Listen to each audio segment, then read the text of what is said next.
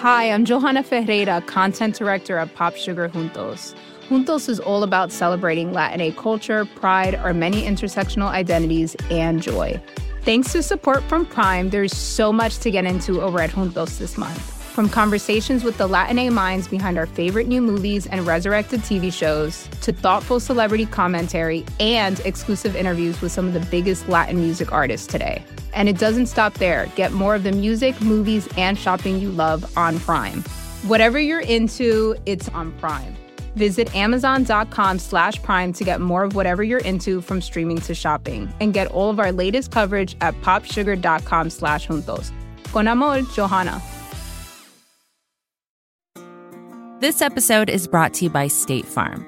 If you're a small business owner, you know that it isn't just your business, it's your life. And whatever your business might be, you want someone who understands. That's why you might want to check out State Farm Small Business Insurance. Why? Because State Farm agents are small business owners too, living and working in your community. That means they know what it takes to help you personalize your policies for your small business needs. Like a good neighbor, State Farm is there. Talk to your local agent today. Is the truth out there? For real? I'm Sean Illing, and I'm your host for Vox Conversations.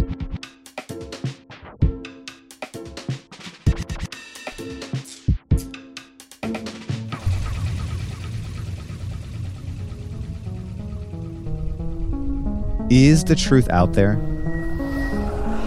For real? Seriously, we have to talk about UFOs. The UFO community, that's a thing, right?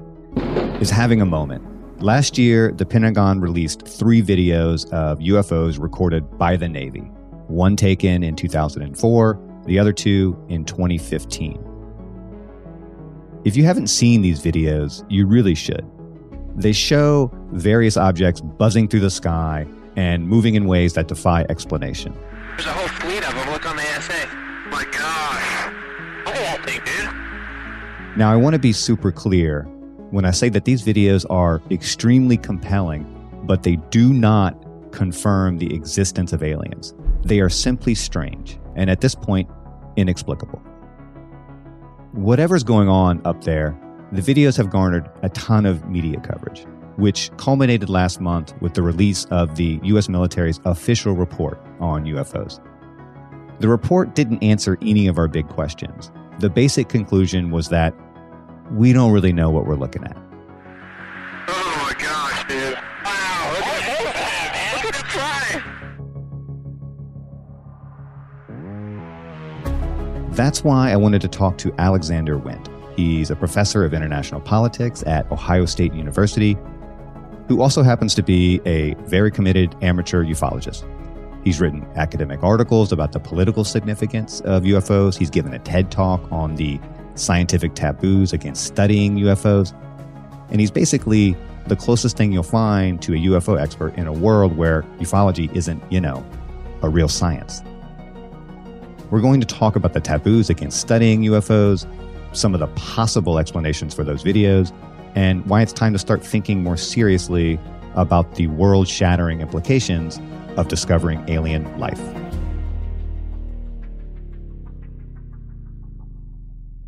Alex Wendt, welcome to the show.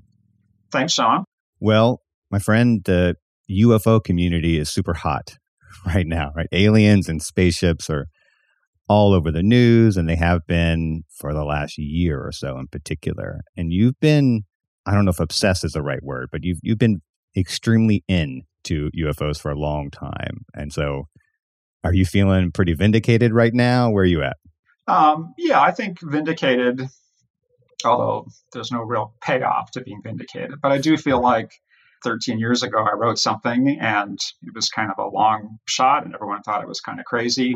And between now and then, nothing's happened, and all of a sudden, it looks like the argument has a lot of resonance. So, um, so I'm happy, but I'm looking forward now to what comes next, and that's sort of what's more interesting to me, I guess, ultimately.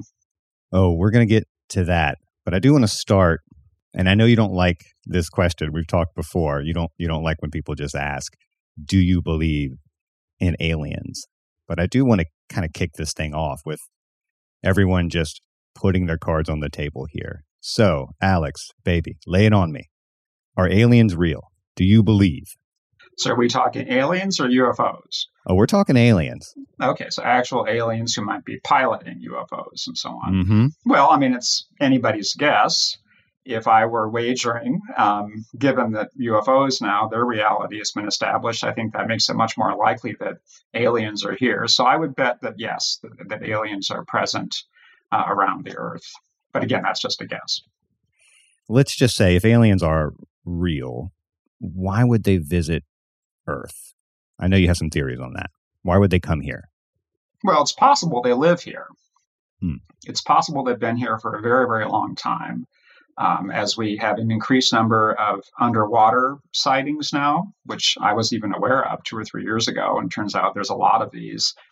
Um, and if the evidence for those holds up, that suggests if the aliens are here, some kind of submarine bases, that's where that they would actually live and not be detected. In which case, they could have been here for thousands of years. It could just be one of their transit places, or it could be a colony. Who knows? But uh, my own guess is they've been here quite a long time. Why come here and just you know hang out low key for a thousand years or, or so? What's the point of coming and concealing their existence? For what imaginable purposes would they do that? Well, we can't necessarily conclude they're concealing their existence. Well, I mean, they, they, obviously they haven't just like you know come right out and said hello. Right, that's true. No, that and there could be good reasons for that. I mean, why they're here, it may have nothing at all to do with us. It could be that we're just like the local fauna, I guess, on the planet, and they don't really care about us. Or it might have to do with us in some way, in the sense of we're uh, possibly almost ready to take some next stage in evolution.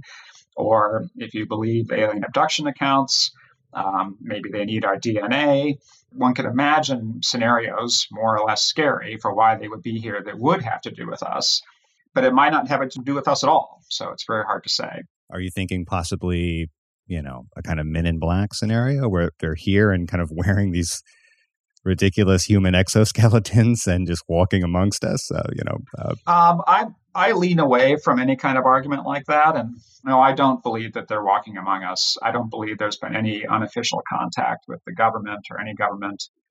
Um, I think they're keeping their distance and trying to get our attention. Is my reading of their behavior. Why would they try to get our attention without just simply overtly getting our attention? What's the point of playing these games?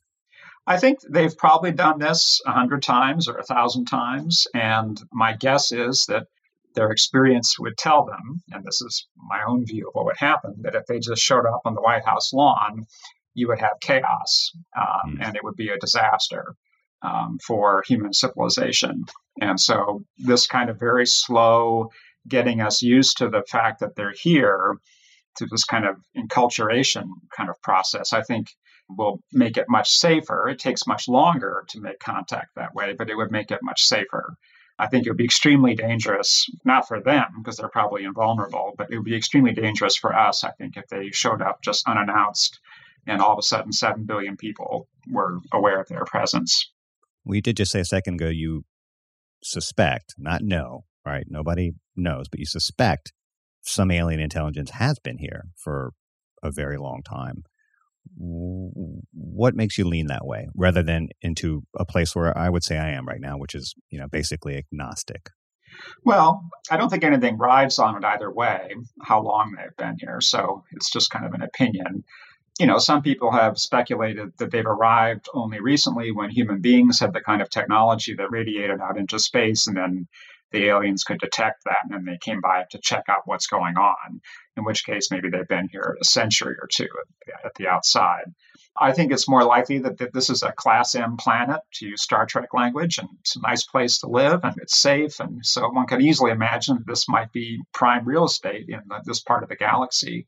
And again, if we think of the planet really as belonging to them, that's what kind of makes me nervous is about all this is that if they have been here for a long time, then it's really their planet and not our planet. We're just kind of guests on the surface, spoiling everything. Um, but it really belongs to them, and that kind of raises a lot of questions that you know are hard to think about. I think. Just for the uninitiated, a Class M planet that just basically means a habitable planet. Yeah, that was Star Trek's code for a habitable planet at the right distance from the local sun. You may have already answered this at least implicitly, but I will ask because it's the question I hear a lot from people, and I hear a lot in the kind of broader conversation around UFOs and aliens.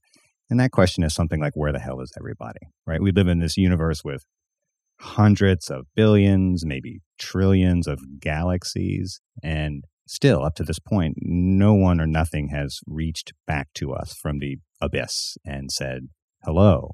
Now, you just said a minute ago, maybe that may be because you know we're not ready for that. But do you have any other answer to that question? Because it it does seem like a strange thing that we would not have heard from anyone.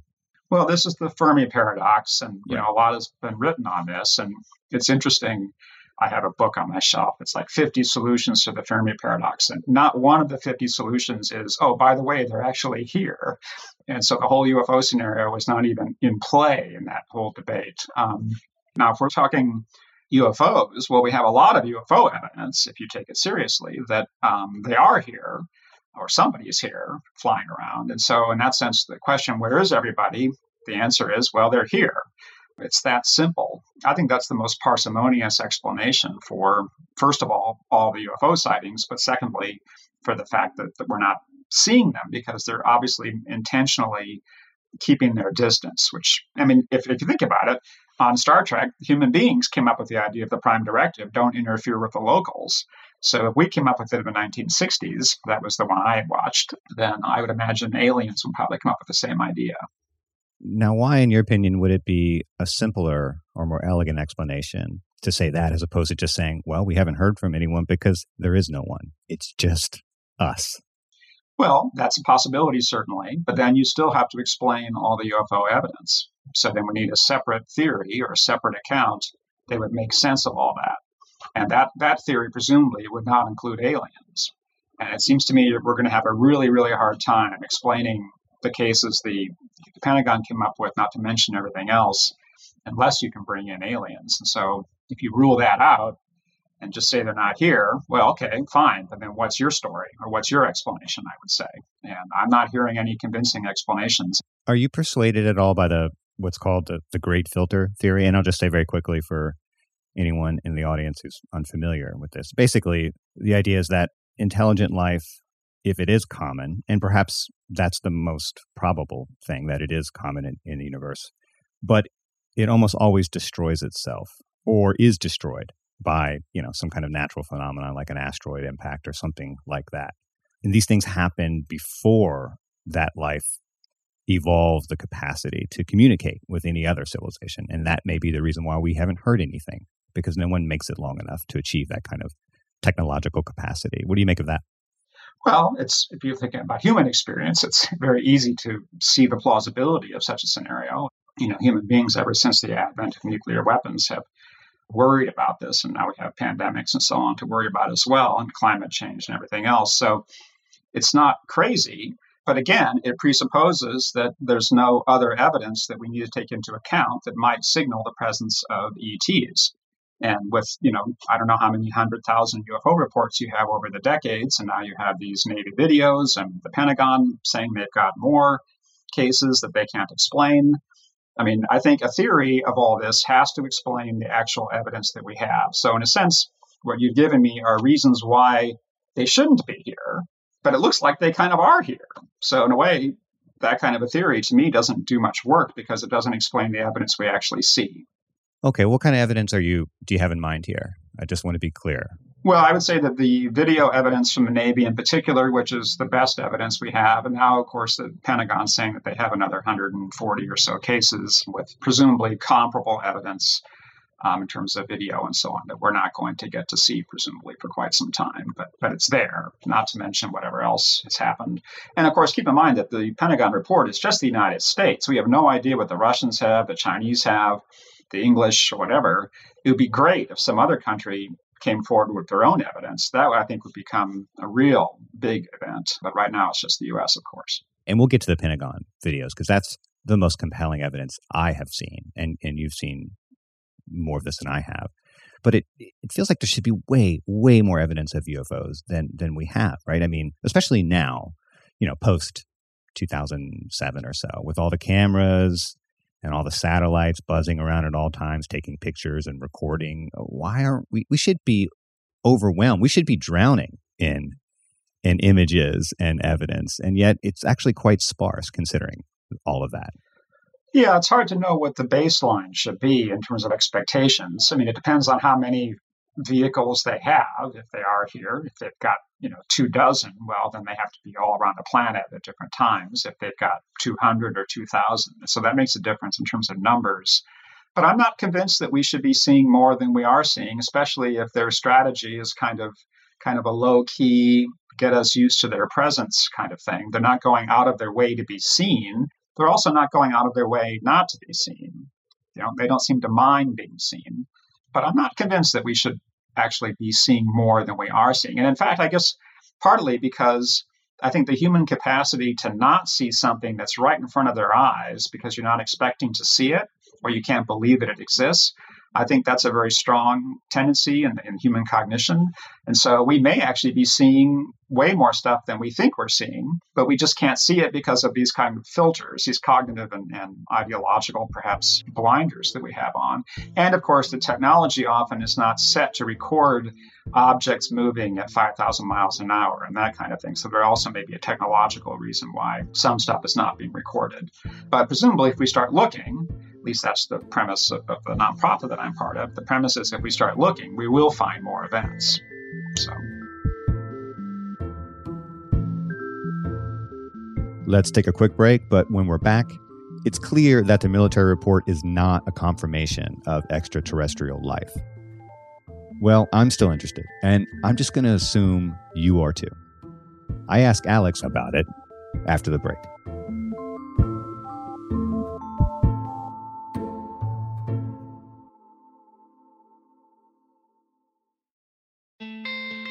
Support for the gray area comes from Shopify.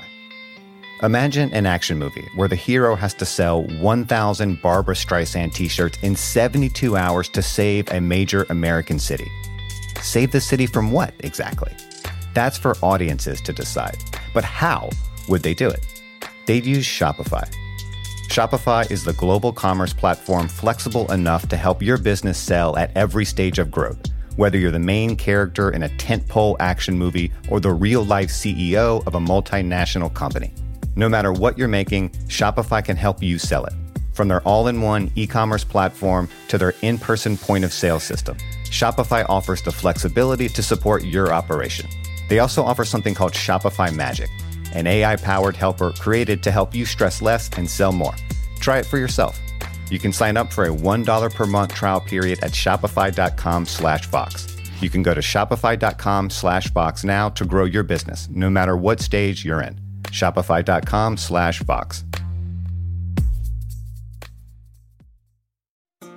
This episode is brought to you by State Farm. You've heard it before.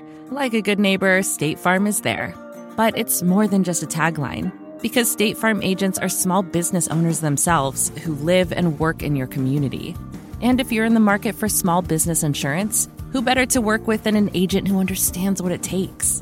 State Farm agents can help you create a personalized insurance plan that fits your small business needs and budget. Talk to your local State Farm agent today about small business insurance. Like a good neighbor, State Farm is there.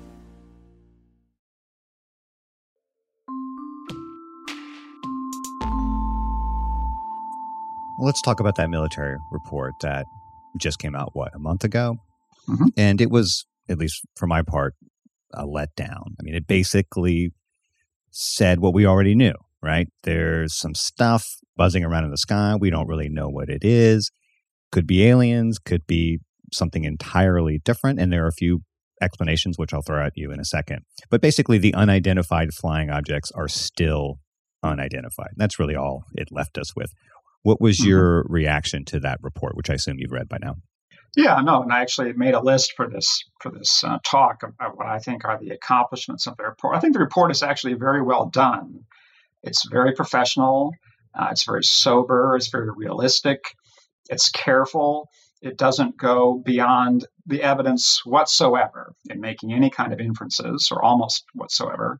I could actually imagine a whole committee of my colleagues sitting around writing a report like that, sweating over every single word. It's my guess how they put it together. So I think it was very carefully written. I mean, there was so much hype and expectation going in to the report. And you already had a sense with the leaks of what was going to be in it. I think that in a sense, just like the market will occasionally price in certain developments that are coming down the pike, and then when they actually happen, they're no big deal. I think, in a way, public opinion had already priced in what the report was going to say, which is why it feels like a letdown.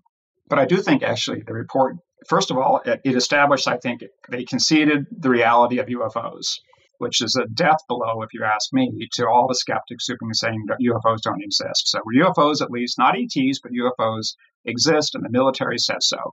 So that's really, really important. Secondly, they called for more science. They had a pro research attitude toward this. So they want more science, which they didn't have to advocate, but they did. Now, whether funding for that will come about, that's another issue. But so I was impressed that they wanted to learn more. And the combination of establishing the reality of the UFO and wanting to learn more, I think, will go some way toward beginning to destigmatize these objects, which may eventually lead to scientific research down the road. They avoided sensationalizing the topic, so there was no scaring of, if anything, it was the opposite of sensationalizing. It, it was so low key, almost invisible. And there's been very little media coverage, or much less media coverage, since the report, I think, than before. Another thing the report did is, the, and I guess not just the report, but the, the bureaucracy, they've established a process now for scientific reporting through the military. Of course, we won't see that, but at least they've got a process. And importantly, the military admitted their ignorance. They don't know what these phenomena are. They didn't pretend that they knew. They did put forward several explanations, but they didn't draw any conclusions. So I think that's also a big deal because that ignorance is dangerous. If the public begins to think these things are alien and possibly dangerous or whatever, then the fact that we're ignorant could become a political problem. But I do think the report really actually was quite masterful in a way in, in, managing public expectations, let's put it that way, which I think is one of the key political challenges of this whole issue.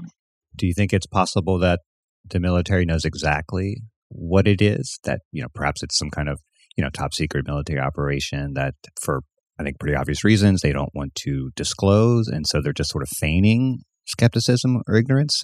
Do you do you buy that at all? I mean, I study international relations professionally, although I'm not a national security expert, so I don't. Some of my colleagues are, know all the technology aspects of the world's great power militaries and stuff, and I'll bet every single national security scholar in my entire field would tell you there is no way that those objects on those videos are Chinese or Russian inventions or American ones. There's just no way. The technology that's manifested is so different. And the pilots' reactions, I think, also are very telling. They're astonished when they're seeing this. So if they're astonished and we're astonished watching this stuff, I think that the whole foreign powers potential national security threat, I think that's kind of a red herring. But of course, nobody knows. That's just my own personal opinion based on what my, I'm sure my colleagues would say. Well, let me push a little there because you used the words no way. Is that, mm-hmm. I mean, come on. How do we know that for sure, right? I mean, I, I saw a piece not too long ago written by an expert in this area and made a fairly plausible case that what we're seeing might be drones, perhaps from, from China or Russia. China seems much more likely than Russia. And I'm, again, I'm as far from an expert on drones as one can be, but it does seem at least somewhat plausible, but that would also suggest that there are foreign powers with technological capacities far beyond our own. And that seems slightly less plausible. But can we really say there's no way? Isn't it possible that, that a country like China might have developed some kind of technology like that and we would not know about it? We can't rule it out, right?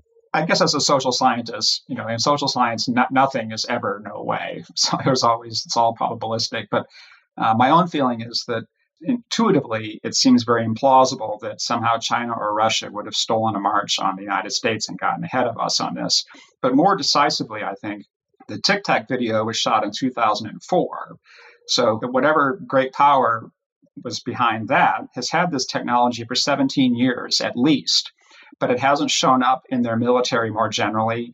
Their military has not suddenly revealed this unbelievable technological advantage and threatened the United States or threatened any other countries.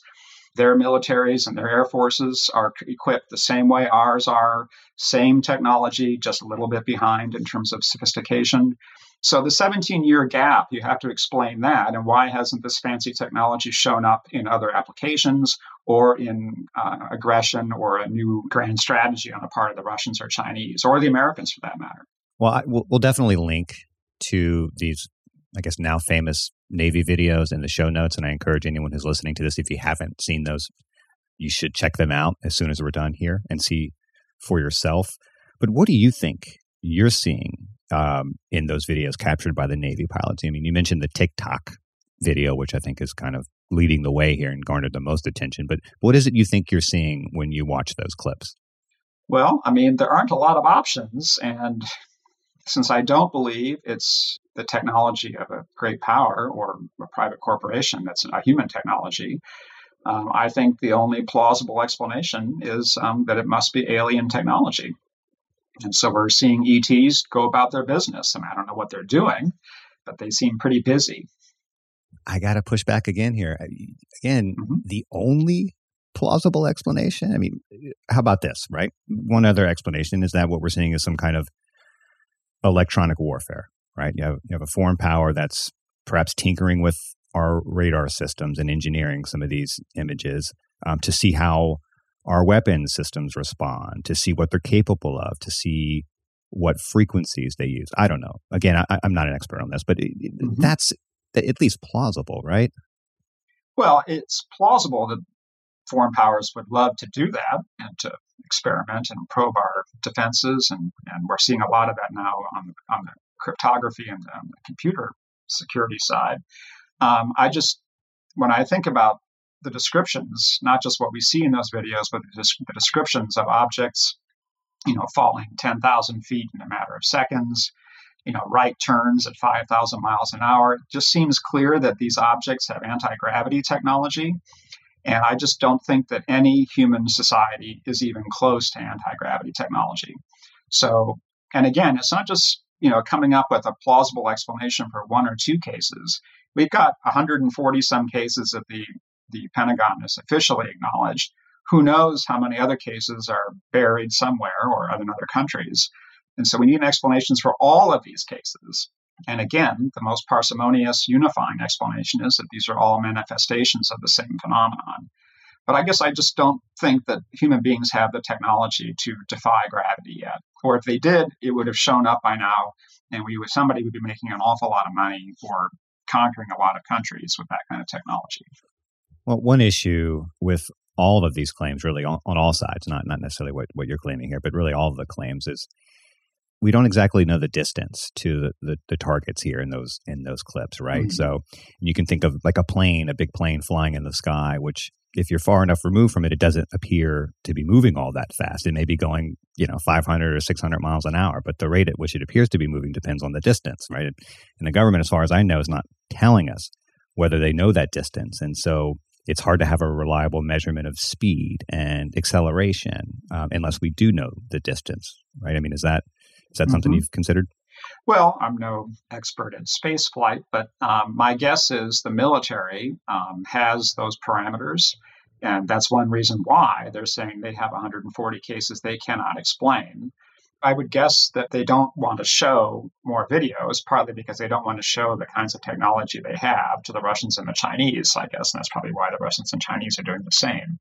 I know there are lots of other people who think maybe what we're seeing in some of those clips are weather balloons or, you know, infrared glare or just, you know, weird eyewitness eras. Do any of those claims give you pause? I, I, to be honest, I don't really know what to make of it because I'm way out of my, my depth here. I don't know anything about about radar well, and radar technologies and weather balloons, but at least I know people who do know more about these things have at least floated that as potential explanations.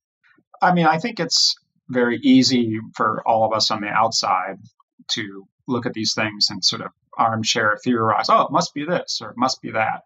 I think what's striking to me is first of all the pilots who are professional they spend hundreds or thousands of hours in the air flying these incredibly fancy machines and they're blown away by what they're seeing. So they had never seen it. The, the people on the ground or on the ships operating the radar they're blown away by it too. And then the military is confirming they don't know what these things are. They really have no idea.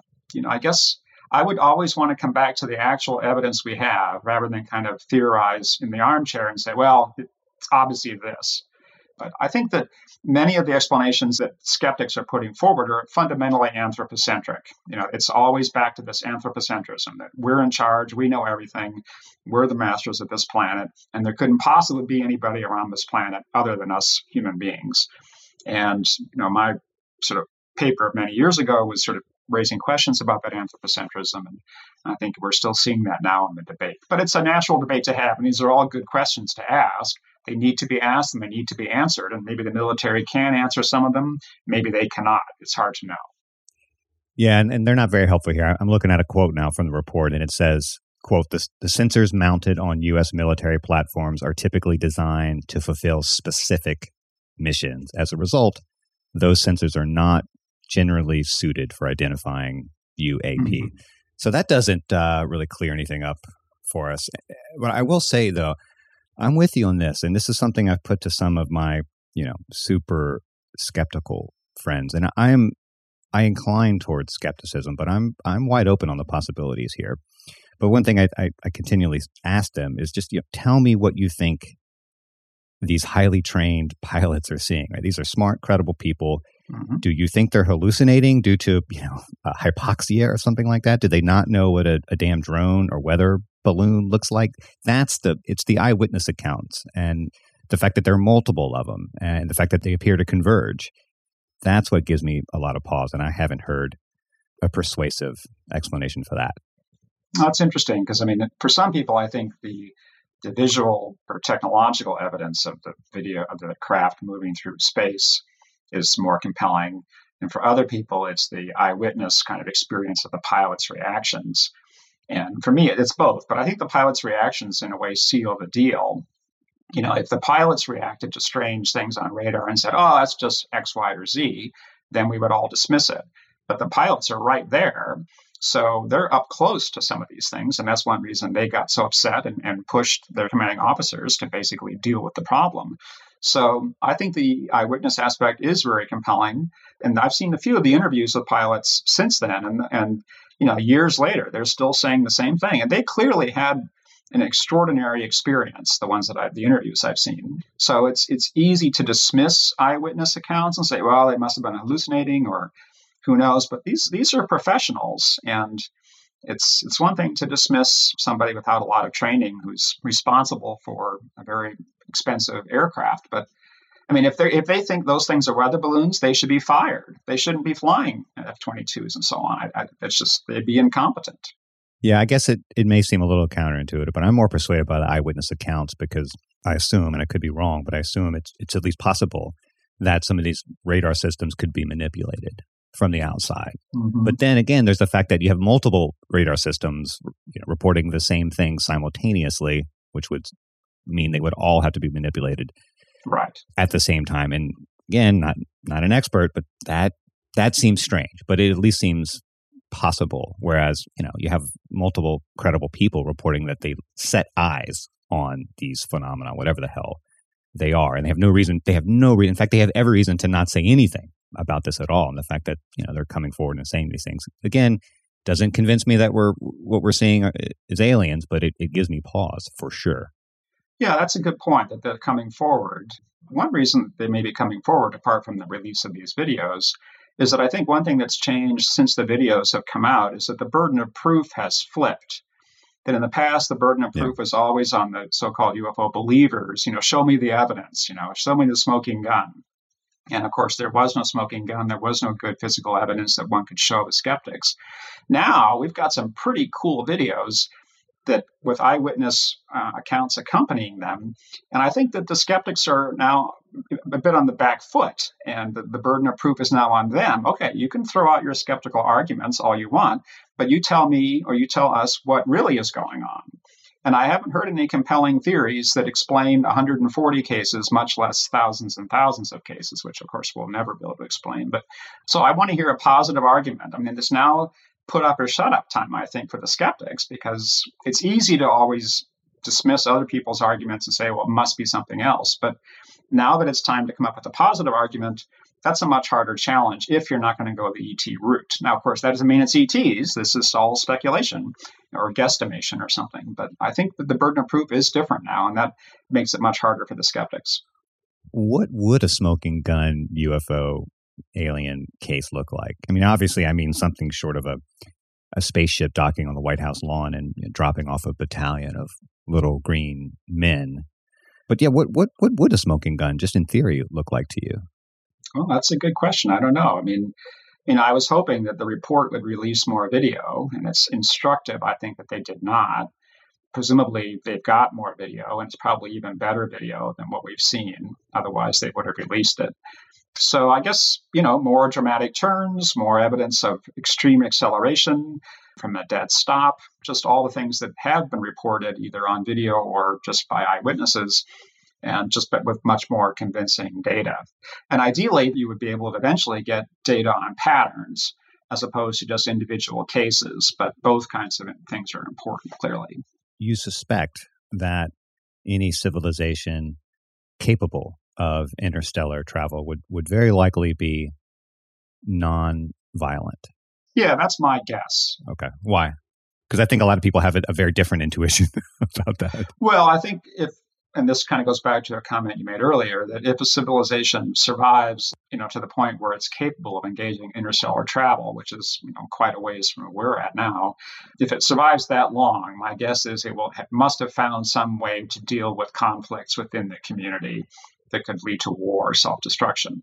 So in a way, getting to the point of interstellar travel, I think makes it much more likely that if you're going out then and starting to explore, you would do so peacefully. But again, it's hard to know. But again, we have no evidence of hostility from any of the either the UFOs that are on those videos or in the entire history of the UFO phenomenon since 1947, if you count that as a start date, there's almost no evidence of hostile behavior. There is evidence of their interest in our missile bases and stuff like that, but they have never displayed hostility. And so, if they were hostile, I think they would have made a move by now. They can take us anytime and wipe us out if they really care. But I don't think they have any interest in us in that way. And you're not persuaded by the the Stephen Hawking argument that uh, if there are alien life forms out there, they're almost certainly superior to us, and therefore we should just keep our our heads down and, and go about our business and not uh, not poke the bear, as it were. Well, I, I, definitely agree that they're likely to be superior to us, both technologically and perhaps even biologically. So I, I certainly agree with that part of Hawking's argument. I don't think that such beings, well, there's no evidence that they're hostile and it's not obvious why they would be hostile. It'd be kind of like us being hostile toward, you know, ants or something like that. It's there may be that much of a difference. It's hard to say. So, and I think actually it's I think naive to think that they, if they are out there, they already know we're here. I think their technology and detection technology is way, way better than ours. If the stuff floating around, running around in our skies are ETs, then they clearly do know we're here. And so Hawking's point is in a way moot. That horse has already left the barn. Is that the phrase? Yeah. There's been a, an unwillingness in the scientific community to really explore these things. I mean, seriously, explore these questions. Uh, what is your explanation for those taboos or those stigmas? Why all the fear? Why haven't we dumped more scientific resources into answering these questions, which, you know, the magnitude of which are immense?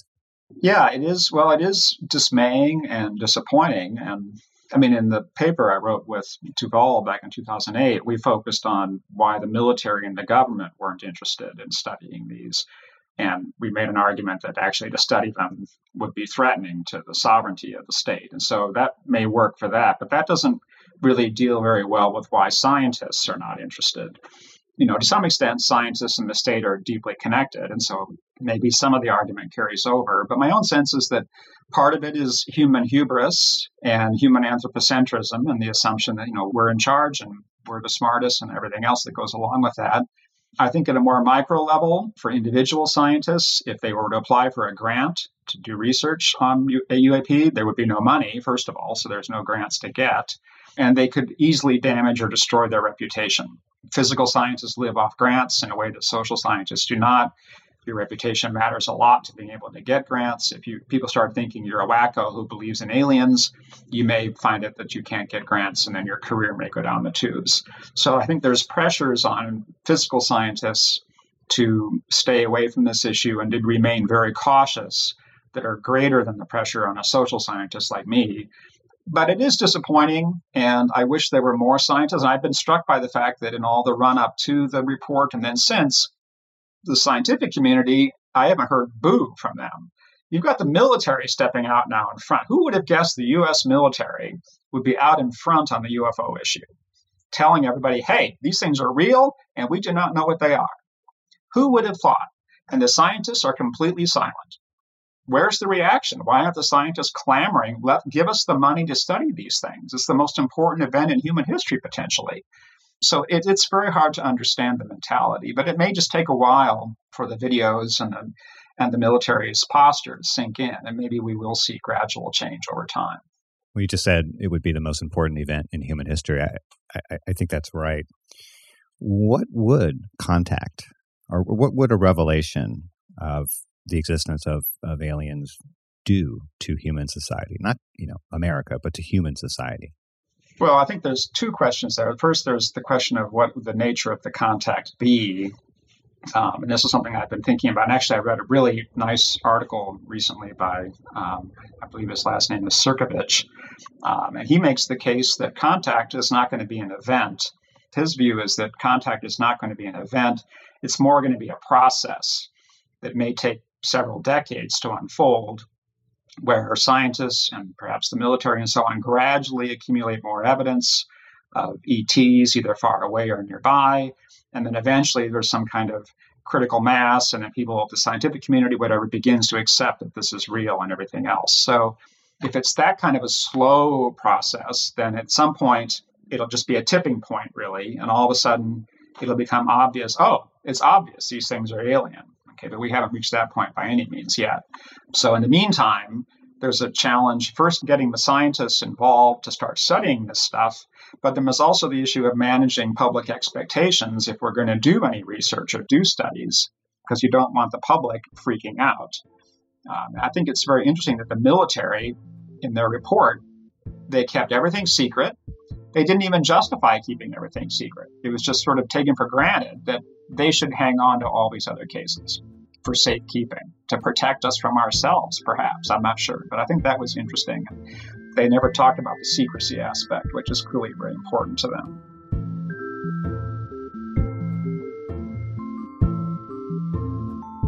Okay, we're going to take one more short break, but when we come back, if we learn that aliens really did exist, what exactly would change for us here on Earth?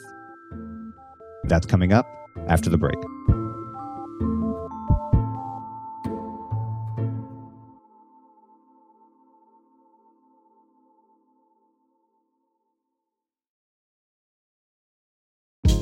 Hey, this is Scott Galloway, author, professor, entrepreneur, and most importantly, host of the Prop G podcast. We got a special series running on right now called The Future of Work, where I answer all your questions on surprise, the future of work. Questions including what are we missing when we work remotely, or how do we handle work life balance when a major opportunity comes knocking? From the provocative to the technical, we're offering insights you won't want to miss. So tune in to the future of work, a Prop G Pod special sponsored by Canva. You can find it on the Prop G Pod wherever you get your podcasts.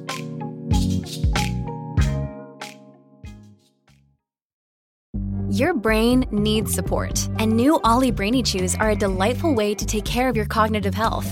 Made with scientifically backed ingredients like Thai ginger, L-theanine, and caffeine, Brainy Chews support healthy brain function and help you find your focus, stay chill, or get energized. Be kind to your mind and get these nootropic chews at olly.com. That's O L L Y.com. These statements have not been evaluated by the Food and Drug Administration. This product is not intended to diagnose, treat, cure, or prevent any disease.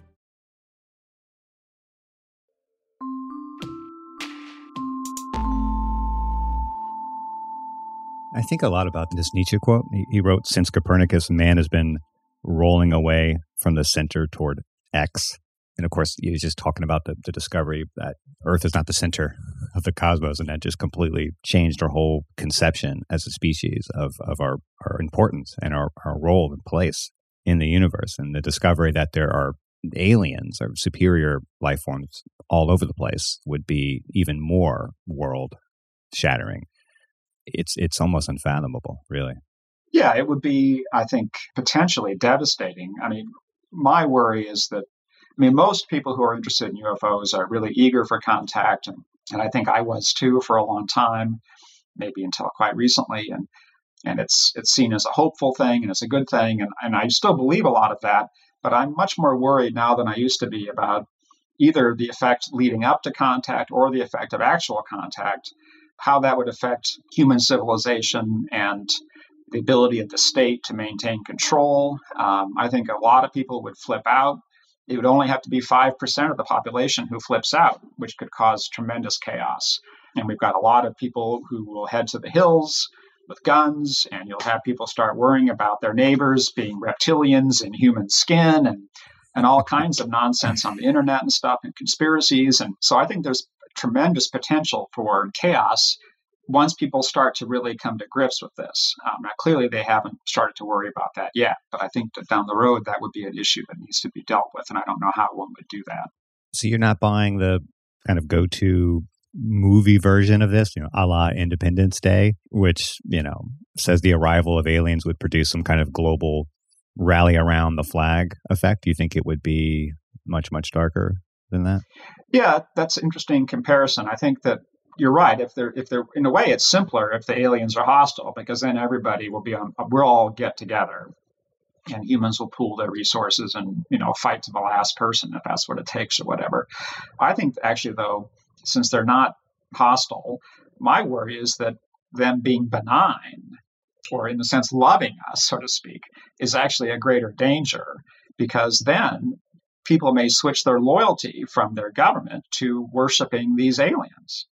And if people stop listening to the government because they realize the government cannot protect them from beings that have technology of this kind, the government potentially loses its authority, loses control, uh, stock market collapses. I mean, just a lot of bad stuff could start. You could get snowballing effects that were very negative in consequence, basically from a panic kind of scenario, or even not panic is too strong, I think. But I don't know if you said this to me before or you wrote this in, in your paper that the modern state is very vulnerable to the UFO question, that the discovery of, of aliens would kind of destroy the legitimacy of the modern state. And, you know, that, that's very abstract language. So I, I just, you know, for, for listeners, I just want to maybe be a little more concrete here. What is it you think the discovery of aliens would, would actually mean for the state? Do you think governments would, would collapse? That, that, as you've pointed out in some of your academic work, I mean, the idea of a, a state is, is just an idea, right? And then that if for some reason tomorrow everyone woke up and decided America is not a thing, it wouldn't be a thing. You, you still have these institutions that instantiate it, but if, if people stop believing in, in something like a state, or in the same way if they stop believing in money um, or lost confidence in money, it would, mm-hmm. it would be kind of meaningless. So, so what, what would happen to the very idea of, of a state if we did discover aliens? Well, that's that's a really good question. I think um, actually just in terms of states imploding quickly you think about the collapse of the soviet union was very much like you described. Just one day the soviet citizens woke up and after this was after an attempted coup and they woke up and said you know we're done. And they all walked away and no one fired a shot. And the, and the state was gone. It was really, literally just kind of vanished in a sense. So that can happen even peacefully if you think about the, the modern state since the 17th or 18th century at least in the west the the so, so-called social contract that we've had between us and the state is okay we'll give the state our allegiance as citizens and we'll obey the laws and all that kind of stuff. And the state in turn will protect us from natural disasters and foreign enemies and civil war and everything else. So the state will protect us physically from each other and from other people. A state that is unable to protect its own citizens a so-called failed state quickly loses legitimacy and is unable to get anything done and then people take the law into their own hands and start forming militias, and you get civil war and everything else. So I think the state's legitimacy depends on people believing its promise that it can protect us. And it will become very clear if we start getting more research on UFOs and and we have more information about their characteristics. I think it'll be very clear that the state, no state can protect its citizens from these beings and this kind of technology. So the state will be essentially helpless. And so then people will say, well, I'm still going to stick with my state because it's my state and I'm a citizen of it. But some people may break ranks and say, you know, I'm going with the winners here. This whole state human anthropocentrism thing, that's a failed experiment. I'm throwing my lot in with the aliens. Now, the aliens may not allow that. I don't know. It's, and, and I guess one thing we haven't talked about here is that there's a huge power asymmetry in this whole relationship with the ETs, if, they're, if they are here, and any contact scenario also. It's totally up to them. We have no ability to initiate contact. Uh, we can barely control ourselves if there is contact.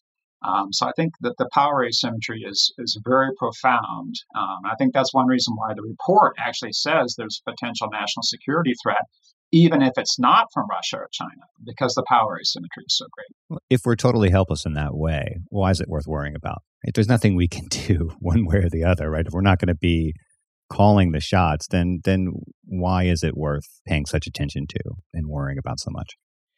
Well, I think it comes down to one's personal beliefs about this phenomenon. And of course, those are very subjective. But my own feeling is that these creatures, if they're here, are benign and they want to help.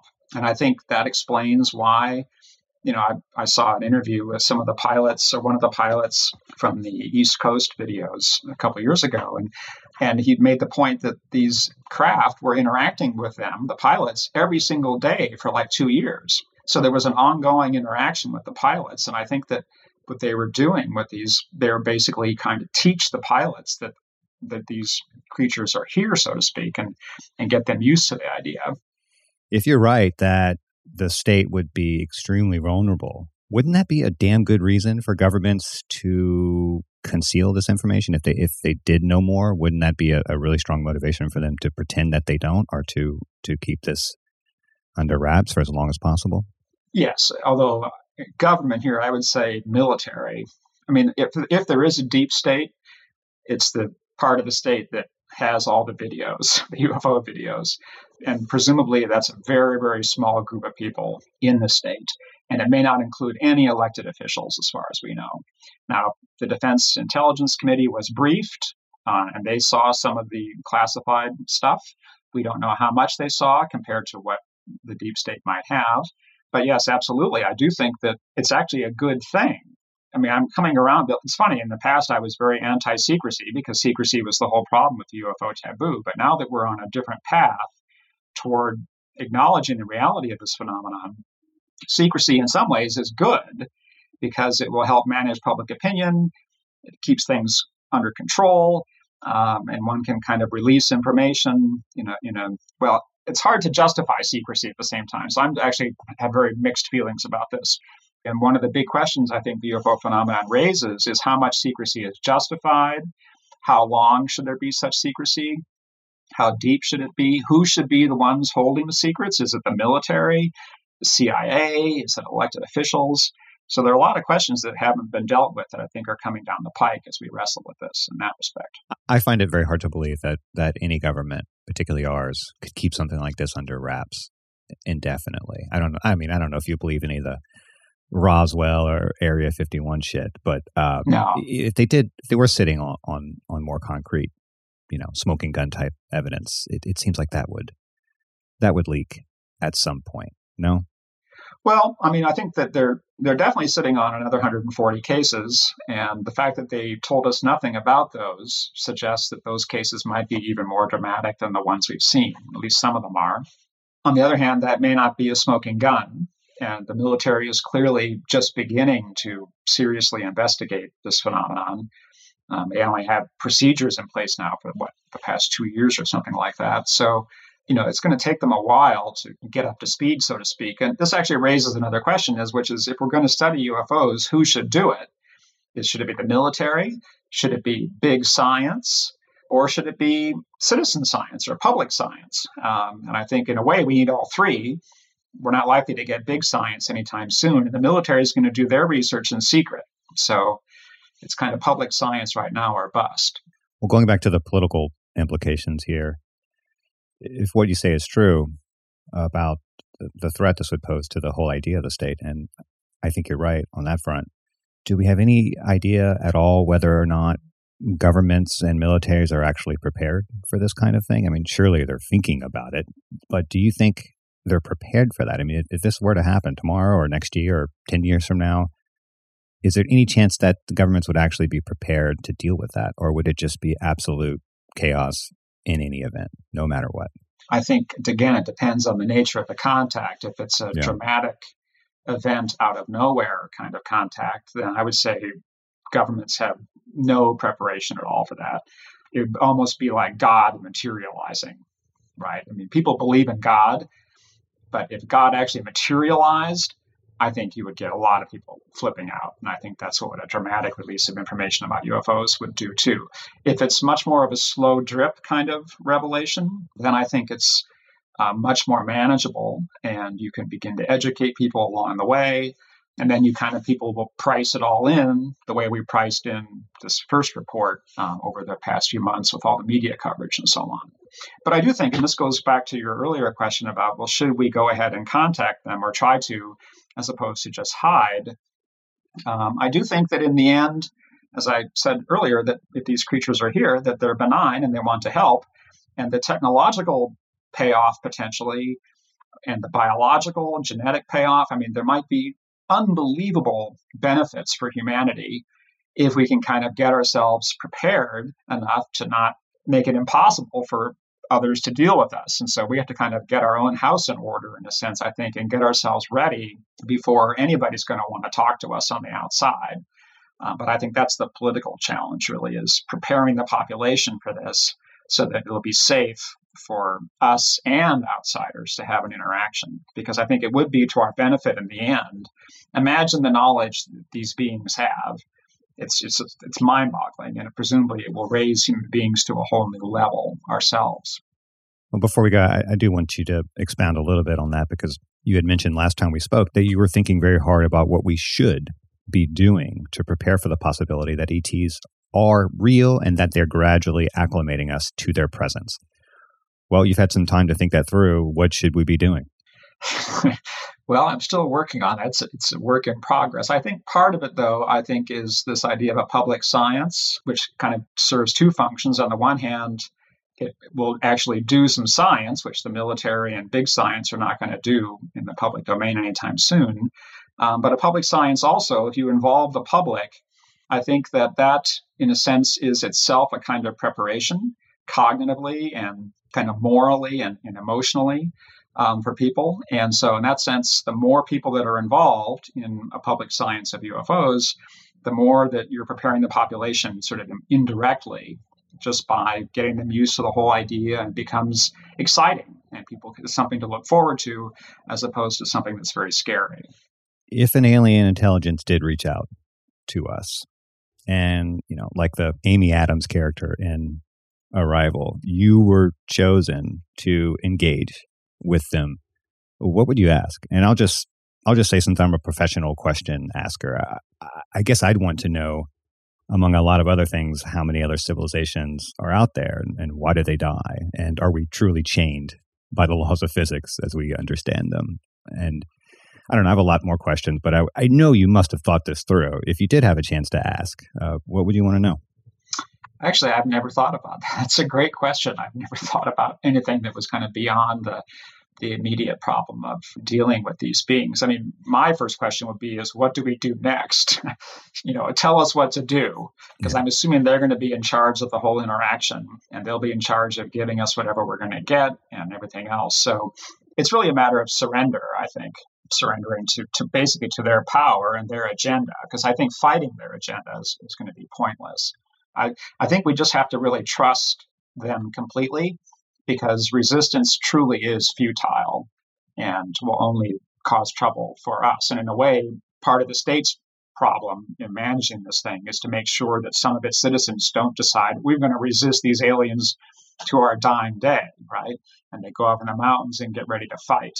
That would be a disaster. Well, this has been a lot of fun, and I remain an agnostic on, on this question of, of aliens, but I think it's very interesting. And I think it's no longer tenable to just kind of turn a blind eye.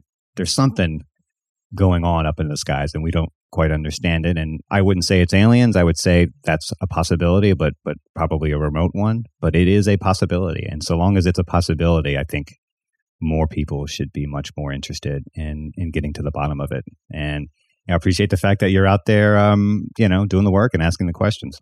Well, I, if I could just say though that I would count myself an agnostic too, in the sense that I don't know. No one knows. It's all a matter of belief. I mean, I have a probabilistic assessment of what I think is going on, but in a way, that doesn't really matter very much. The book I'm trying to hopefully write this fall on this will try to thread a way where it doesn't really matter what you believe.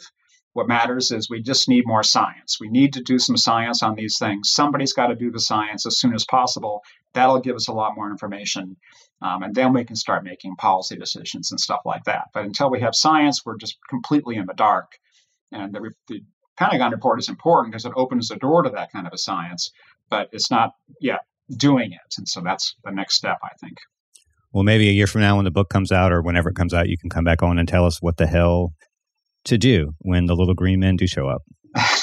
yes, well, by then it may be too late, but uh, I probably won't be alive at that point. That'll be a while, I think. So, well, again, uh, this is a blast. Uh, it's always fun to talk to you, and uh, I really appreciate you being here. So, thanks. Well, thank you, Sean.